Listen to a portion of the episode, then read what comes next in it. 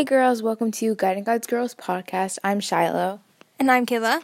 And um, today we are doing a podcast on how to talk to non believers.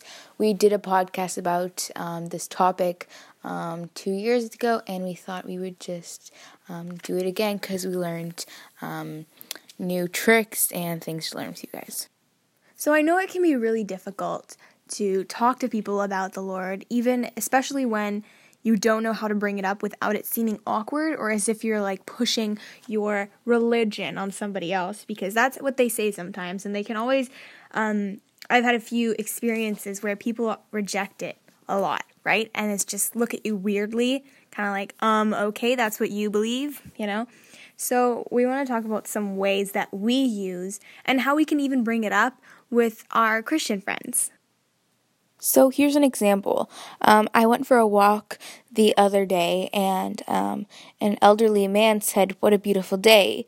And I'm not sure if I responded like this or what I said, but a way that you could respond is say, Yes, God's creation is beautiful, or something like that. So, like, even the little comments count.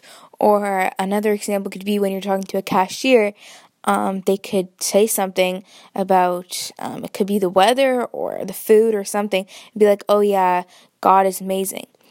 Or um, my dad went to the eye doctor the other day and he has this shirt and it says Jesus on it.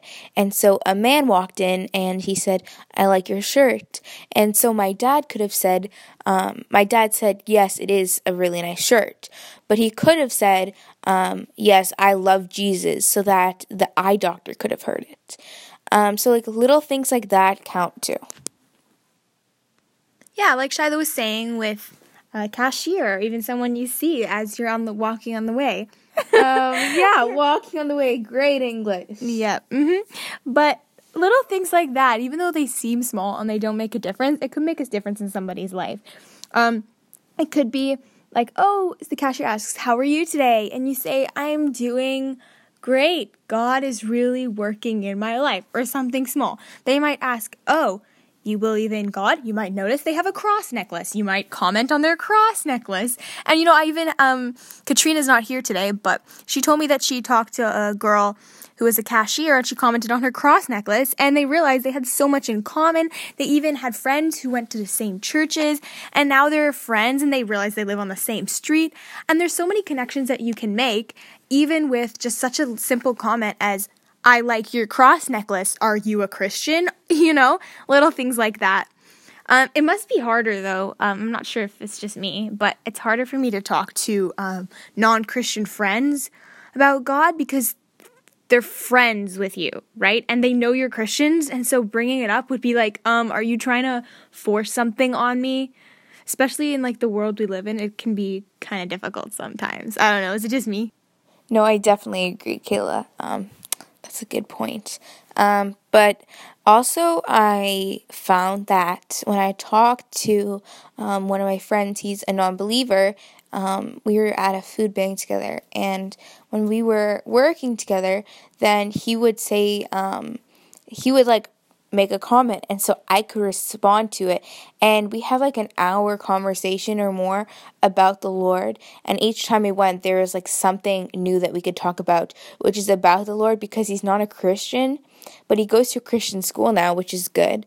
Um, but it's like it's hard to bring it up sometimes but you know what i find? When people ask you questions one thing you always need to think is do they really want to know? Because some people just ask questions for the sake of it. For example if i'm talking to someone sometimes i may ask a question for like no reason just to have a conversation. But sometimes it's actually because i want to know. So you always need to tell say to the person or tell the person do you actually want to know or are you just like eh, you don't care and if they say they want to know, then you can go in depth about it and you can talk about it um, even deeper. Another tip I also found helped is um, asking questions back because sometimes you need the person to think for themselves instead of giving them all the answers. Like, I can't say I know all the answers, but I know Holy Spirit inside of me does. And so, by asking questions to the person, it makes them think, and it's just like it's helpful for both ways because you're getting them to think, and then you can think about what your next point is going to be while they're thinking. Yeah, like I agree with Shiloh.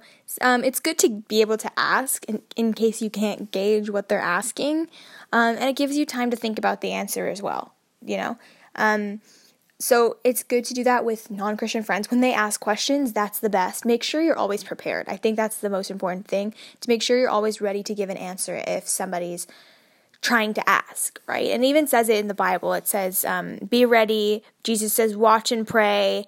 You know, there are all these verses that talk about that. And so I think that it's important that we should be ready and we should know the answers before going into a conversation unprepared.